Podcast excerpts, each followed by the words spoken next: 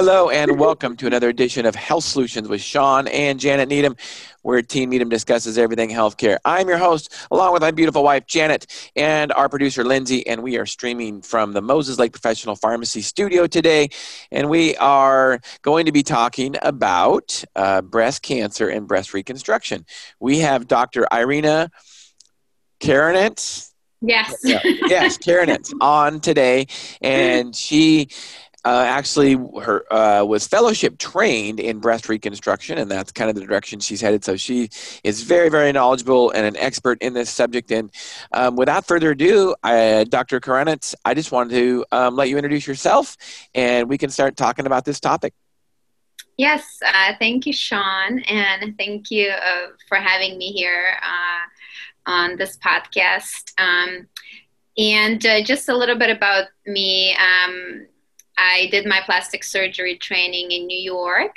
Uh, and then following that, I, I, did additional fellowship training specializing in, in, breast reconstruction as well as cosmetic breast procedures. So um, I'm definitely passionate about uh, working with women, women with breast cancer patients. So when uh, Shawn reached out about discussing this broad topic, um, of course, I jumped on it, and it's my pleasure to uh, to be here and just to help uh, our listeners understand a little more what is breast reconstruction and what are some of the options that patients may have following uh, mastectomy or, or, breast cancer surgery.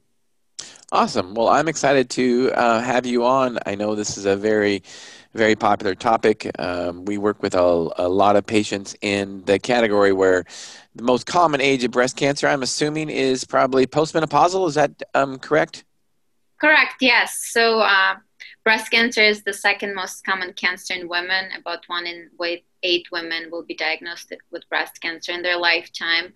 Uh, mostly, yes, uh, postmenopausal in terms of the age group. So, it's definitely um, breast cancer screening, breast cancer um, treatment, and uh, and then maintenance following breast breast cancer reconstruction. That's all. Those all are very broad and important topics. Uh, and one more quick thing I wanted to point out that uh, I am just one of the pieces of a puzzle in terms of taking care of breast cancer patients. So whenever we treat patients diagnosed with breast cancer, it's never just the plastic surgeon. There is the breast surgeon who performs the surgery. There is the oncologist uh, and who can help decide whether the patient needs chemotherapy. There is radiation oncologists that can help with radiation treatment. Uh, there is uh, there are many social workers and physical therapists who help patients kind of navigate this system. They are called breast cancer navigators because it's a lot and it's overwhelming. Um, so, again, I'm just one of the uh, many specialists involved in this uh, holistic approach to, to, to treatment breast, of breast cancer and breast reconstruction. And it's truly a multi specialty and multidisciplinary teamwork to from the beginning, from the diagnosis till till the patient uh, is has completed all the treatment. Absolutely. Thanks for clearing that up. It's definitely a multidisciplinary team um, approach for sure. So, Janet, do you have any questions for her?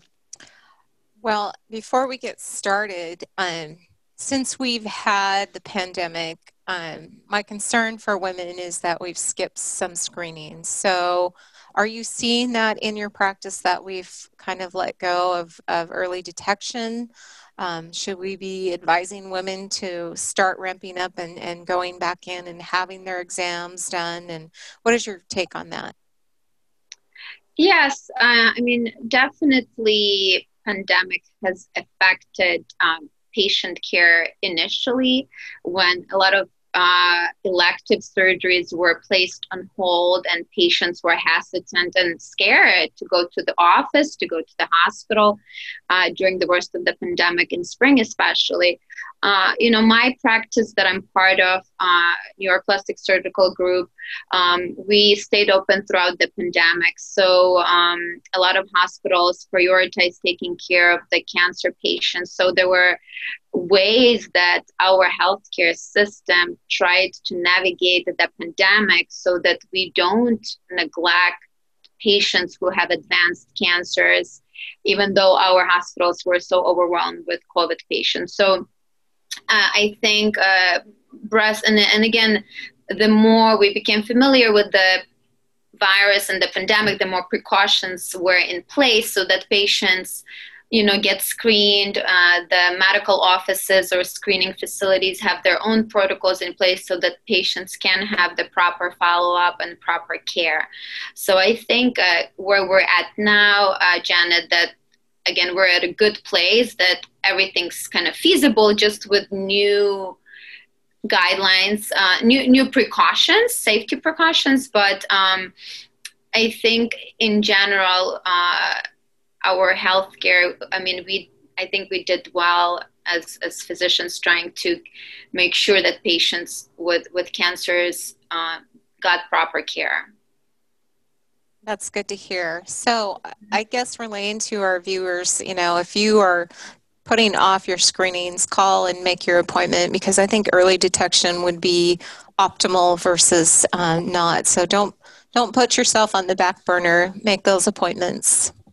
Absolutely. Yep. The screening um, and, and, you know, for a lot of women over 40, it's good to have uh, a breast health breast doctor that they follow up with so that there is somebody following along for their uh, routine breast screening. So you're the are you one of the talking about a multidisciplinary multidisciplinary team? So um, a breast surgeon comes in before you come into the picture, whether it be a lumpectomy or whether it be a mastectomy. Is that correct? Correct. Yes. So typically, um, what happens that let's say a woman uh, uh, in her let's say early 50s she she has her routine mammogram annual like Janet said, because that's what the, the, guidelines are, and something comes up on that mammogram that's concerning. So then that primary doctor, or maybe it's OB-GYN, or she already has a breast doctor, um, gets that result and then that usually triggers two things uh, in terms of the reporting of breast findings on mammogram or ultrasound uh, there is a grading uh, and uh, it's called BI-RADS uh, categories, and it just tells us as doctors, uh, the radiologists tell us how concerned they are about what they see on that image or on that mammogram. So then that triggers then either nothing or a mammogram in a year if it's non-concerning, or if there is some question, then that can trigger a biopsy. And biopsy is something that sometimes radiologists do, sometimes the breast surgeons do, where they'll remove a little bit of tissue, and then that establishes the diagnosis. So then once we have the actual, diag- you know, from imaging to, from screening to imaging to diagnosis, now that's where surgeons come in. And first, of course, is the breast surgeon who then uh, sees the patient and um, has a discussion about options. And again that whether they're a candidate for lumpectomy which is removing just part of a tumor uh, where the tumor is located or mastectomy which is removing the whole breast. Um, and and then afterwards then the patient sees a plastic surgeon to discuss where then what are they then my options uh, following the, the surgical removal of breast cancer all right, so let's go ahead, if you don't mind, um, we'll go ahead and get into your uh, presentation. Is that okay? Yes, yes. Okay, um, so explain, well, you're going to say something. Go ahead. Yes, no, so I, I was just going to say this presentation, I just tried to, to put a, a few slides together to, again, hopefully for our listeners to, to follow along because it, it, it is a lot and I try to keep it simple. But again, now that, let's say we're, um, we have the diagnosis that the patient has breast cancer, and now the, the breast surgeon uh, then decides whether and discusses with the patients their options for mastectomy, which is on the left, and it's removing all the breast tissue, versus lumpectomy, which is just removing a small uh, amount of tissue around the tumor. And lumpectomy is often followed by radiation therapy afterwards. Um, another important thing that for us as plastic surgeons is whether after removing the breast tissue, what happens to the skin.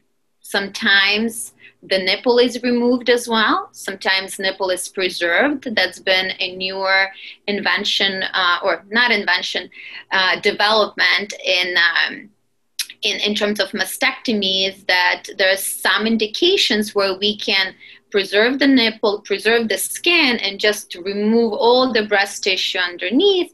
And, I like I like to tell my patients when I explain that uh, it's like uh, removing the pillow from the pillowcase, where the mastectomy you remove that pillow, and now me as a plastic surgeon, I'm left with the pillowcase which is empty.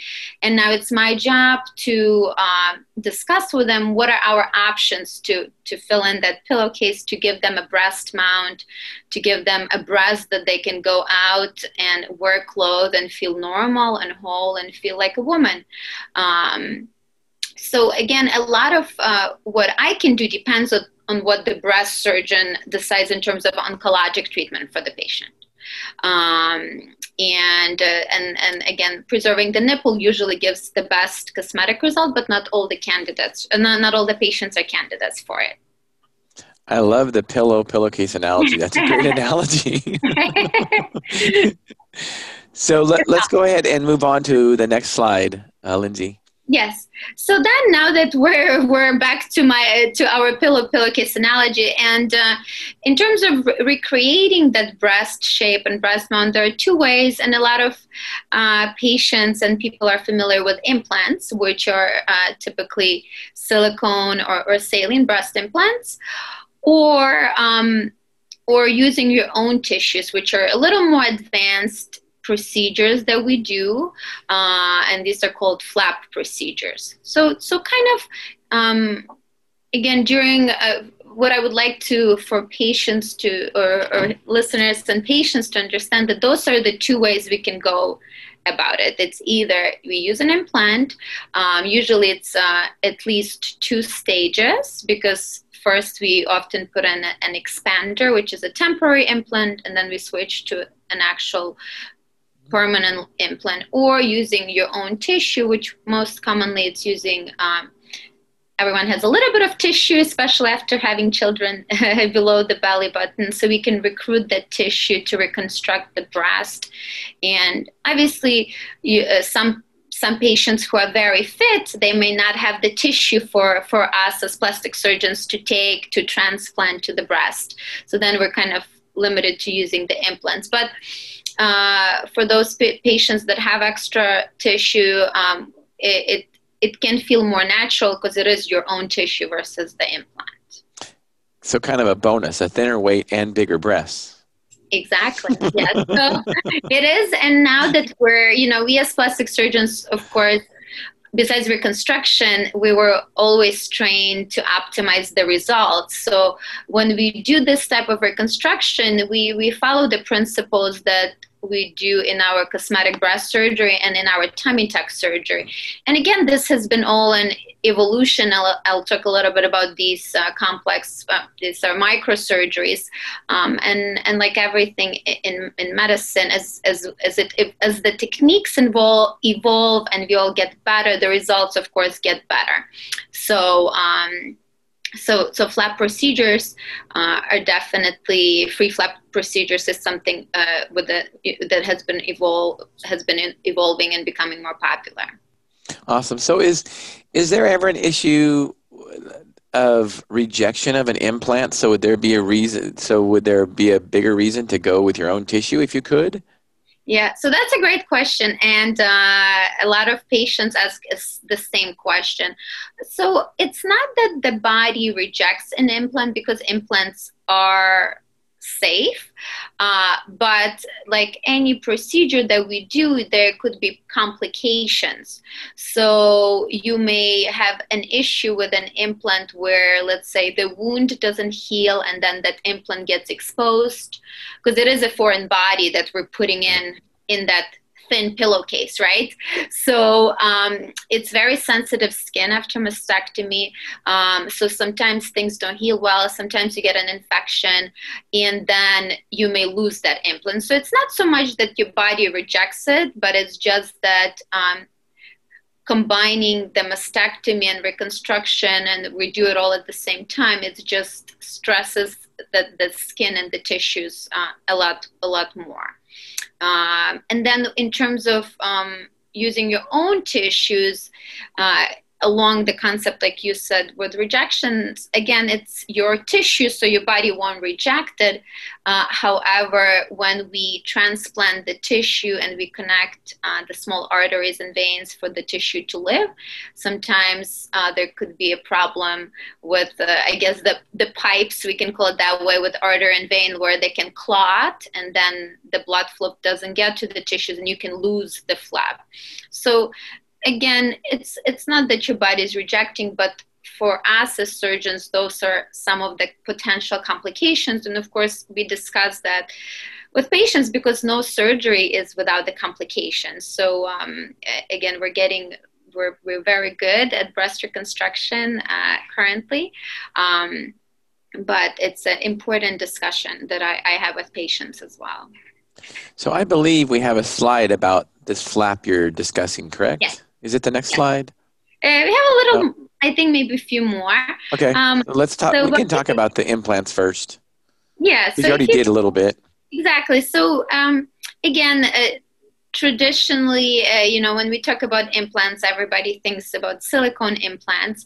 And something important that I want to point out that, you know, both the saline and silicone implant, they, the shell is made of silicone. So even though some patients may say, oh, I want a saline implant, which that's pretty much sterile salt water. That's what saline is. It's a, it's a water filled implant versus silicone, it's a little more cohesive so it maintains the breast shape better. But either way, the shell is made of silicone as material. And then in the next slide, sometimes the, the texturing varies, where on the left you can see uh, is more kind of form stable implant and it's got the rough surface so that's textured surface uh, versus the one on the right it, it it looks smooth because it's non-textured. So so those are the the the types of implants that that we that we typically use. Okay, is the next one the flap or okay? Let's. Uh, oh yeah, let's talk about the procedure under the muscle or above. Yeah. So um, and so again, we'll we'll, we'll go back to, to the pillow and pillowcase analogy. So that's just talking about the skin. Um, and when you put in the, the usually the expander, which is the temporary implant, um, there are two ways where we can put it, and it all depends on, on how the skin is after the mastectomy portion. Uh, sometimes if that if that's uh, skin envelope is in very good shape, um, then we can put an implant right underneath, which is the expander. Um, and uh, sometimes we have to put it under the muscle. So that's kind of the decision, again, um, that we make often uh, during the surgery. Um, and it's something that I definitely discuss with patients. Um, so I, I, like this diagram, and it's actually uh, from one of my former uh, attendings in training. That um, all the way on the right, you can see that the red tissue, the muscle. So you can imagine it just protects that implant more, right? Because now you have skin, the muscle, and then the implant. So if you were to have one of those wound healing issues that happen occasionally, you just have a little more protection for that foreign body, which is the implant, versus the one in the middle where it's right underneath the skin. So uh, that's again, those are the, the, two ways where we can put uh, during reconstruction the implant, whether we put it uh, above or below the muscle. That's a good visual. Thank you for providing that. Um, Janet, do you have any questions? No, it's really explained well. So, um, yeah, I like the visual as well.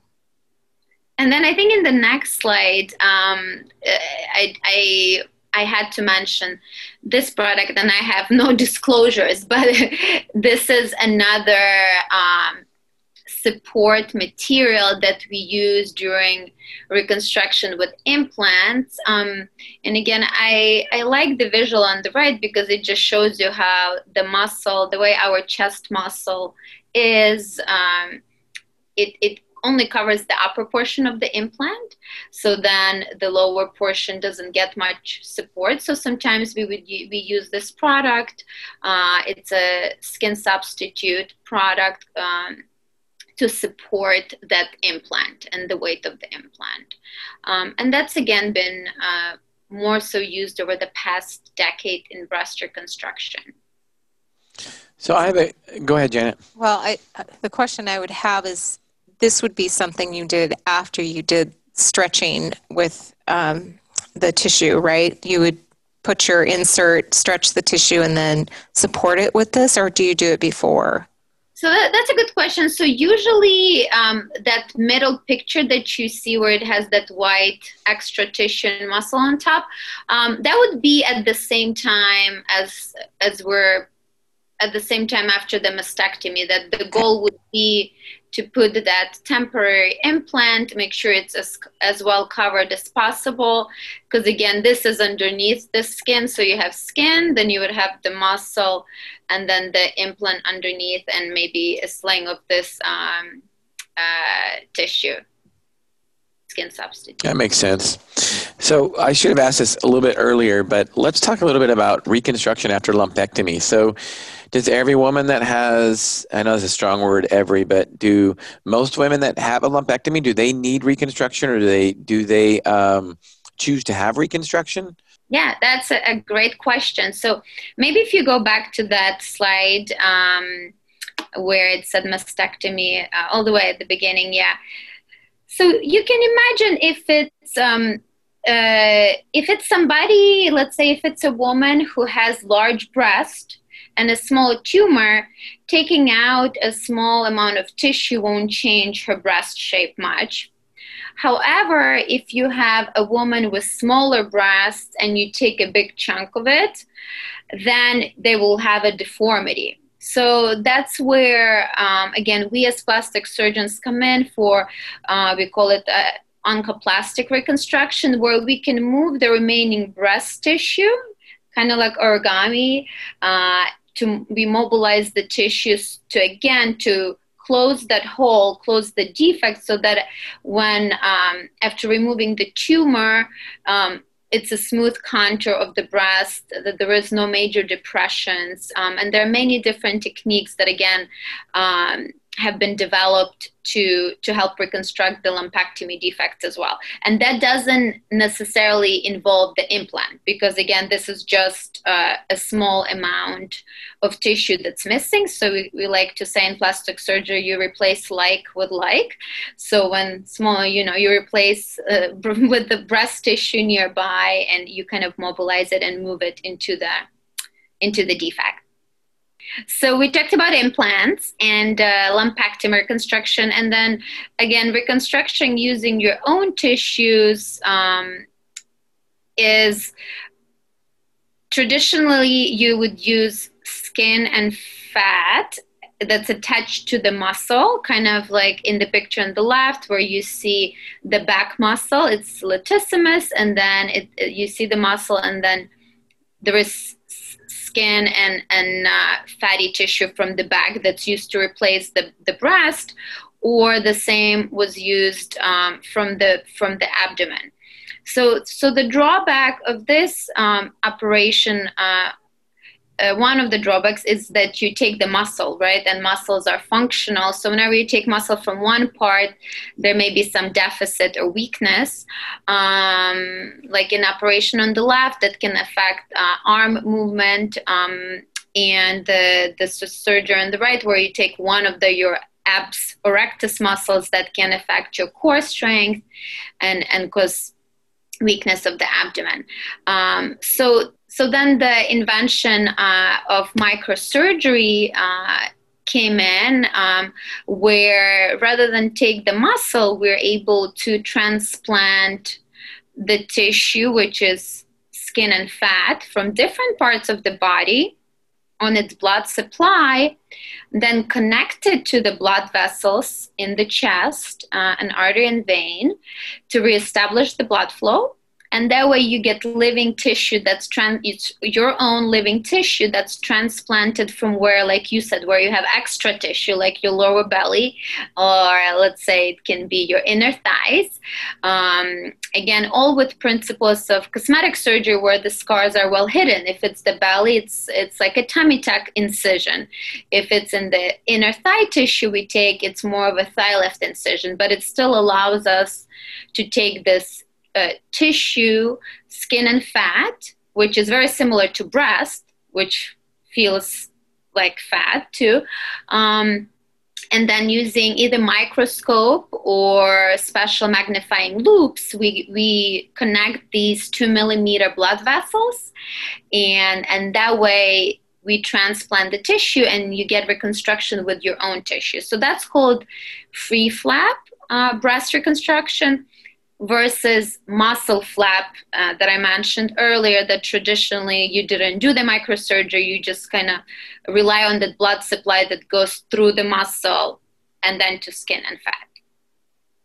Wow, that's a super cool procedure. Yeah. That's uh yeah. I'm sure that you I mean 2 millimeter using a microscope and yeah. uh, wow. I mean uh, that's uh you got to have some pretty steady hands I suppose. Yes that study helps ha- help and and that goes back to um, the fellowship discussion that we mentioned earlier because as you can imagine this is specialized surgery. Not all the medical centers not um, all the hospitals uh, have capabilities for this advanced surgery. And also, as a surgeon, uh, you want to have extra training so that you can safely uh, and efficiently do these procedures and offer those to your patients. So that's why I did that extra year of training to again make sure um, that um, I'm proficient in those operations as well, so so that I can help my patients who are good candidates for this operation. So if you go to the next slide.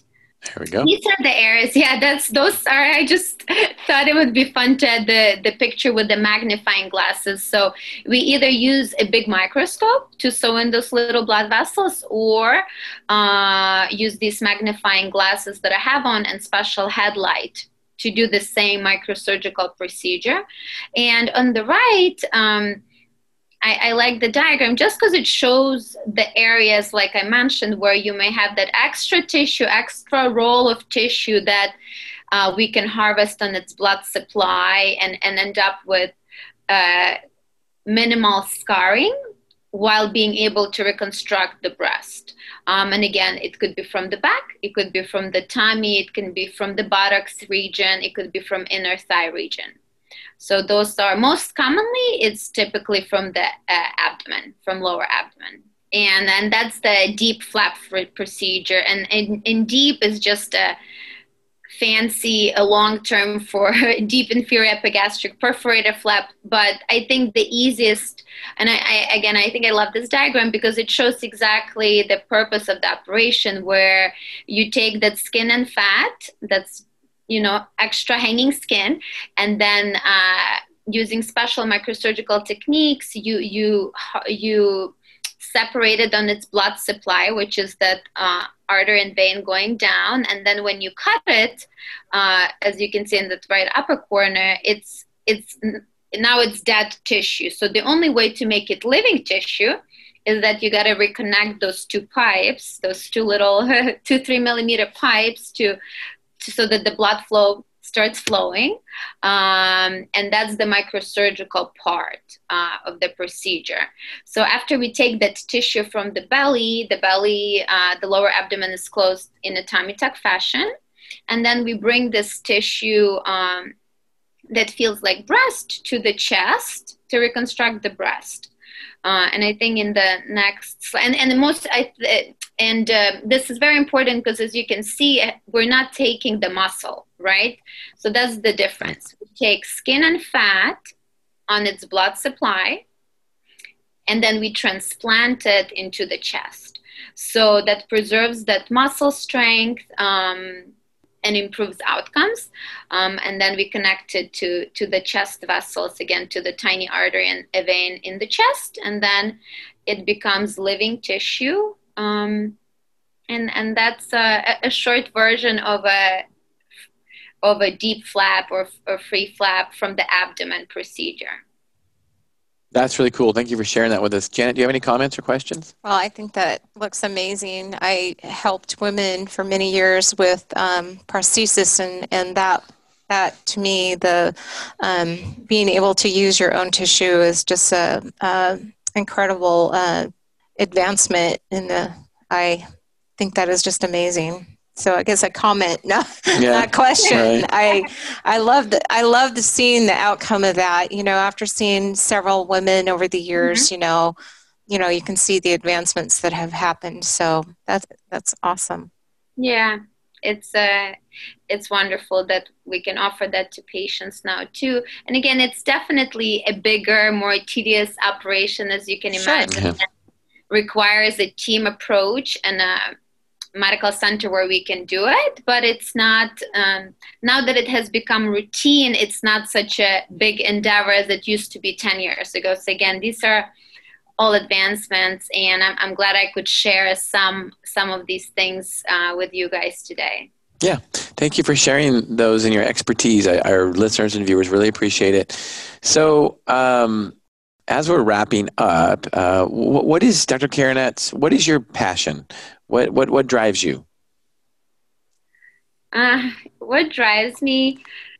Uh, at the end of the day, it's happy patients, and um, to me, no no matter how how many hours I work a week, or uh, I've done over 16 years now to get to the point where I'm at, but um, when uh, I see a happy patient uh, whose life I had helped transform and then they come into me and uh, come to see me for follow-up and they are more confident and they're glowing.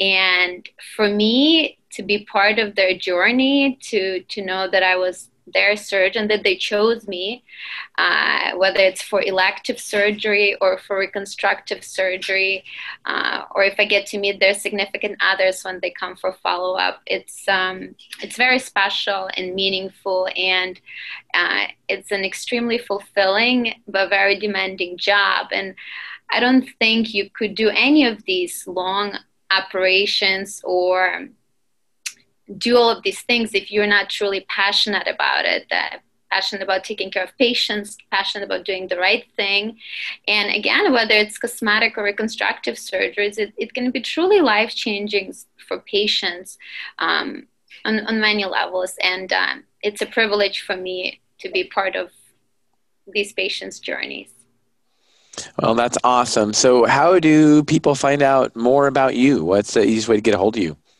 Yeah, so that's a, it's pretty easy these days. Um, um, even on Google, you can always type my name, Irena Karanetz, it will take you to my website uh, where you could see some of the procedures that I do, some of my before and after results. Um, so uh, we can definitely, uh, I can definitely share that with you. But uh, and again, I, I think right now, especially with pandemic, something amazing that came out of it um, is um, yes, if you pull it up, um, is virtual uh, telemedicine, right. vir- virtual consultations. Um, so I think if you just uh, go to uh, maybe meet the doctors and you'll see uh, shown my name there. Mm-hmm. Uh, and again, the virtual consultations um, there she is. Uh, are helping uh, patients answer questions or if they've had something on their mind. Um, it's an easy way to connect with me as a surgeon. And again, whether it's cosmetic or reconstructive, it's easy to schedule an online virtual appointment, as you can tell, or call the office. And I'll, I'll gladly uh, be there to answer any questions that patients may have. Awesome. Awesome. Well, we appreciate you being on today and sharing all your knowledge and expertise. And as always, Thank you for listening to Health Solutions with Shawn and Janet Needham. Tune in Thursday for Dr. Garnita. She's going to be talking about autoimmune disease and how it affects our hearts. You don't want to miss that. Uh, actually, Wednesday. It'll be Wednesday. Sorry about that. Uh, so tune in Wednesday. Check our Facebook, the Moses Lake Professional Pharmacy Facebook and YouTube site for more information. As always, thanks for listening to Health Solutions with Shawn and Janet Needham.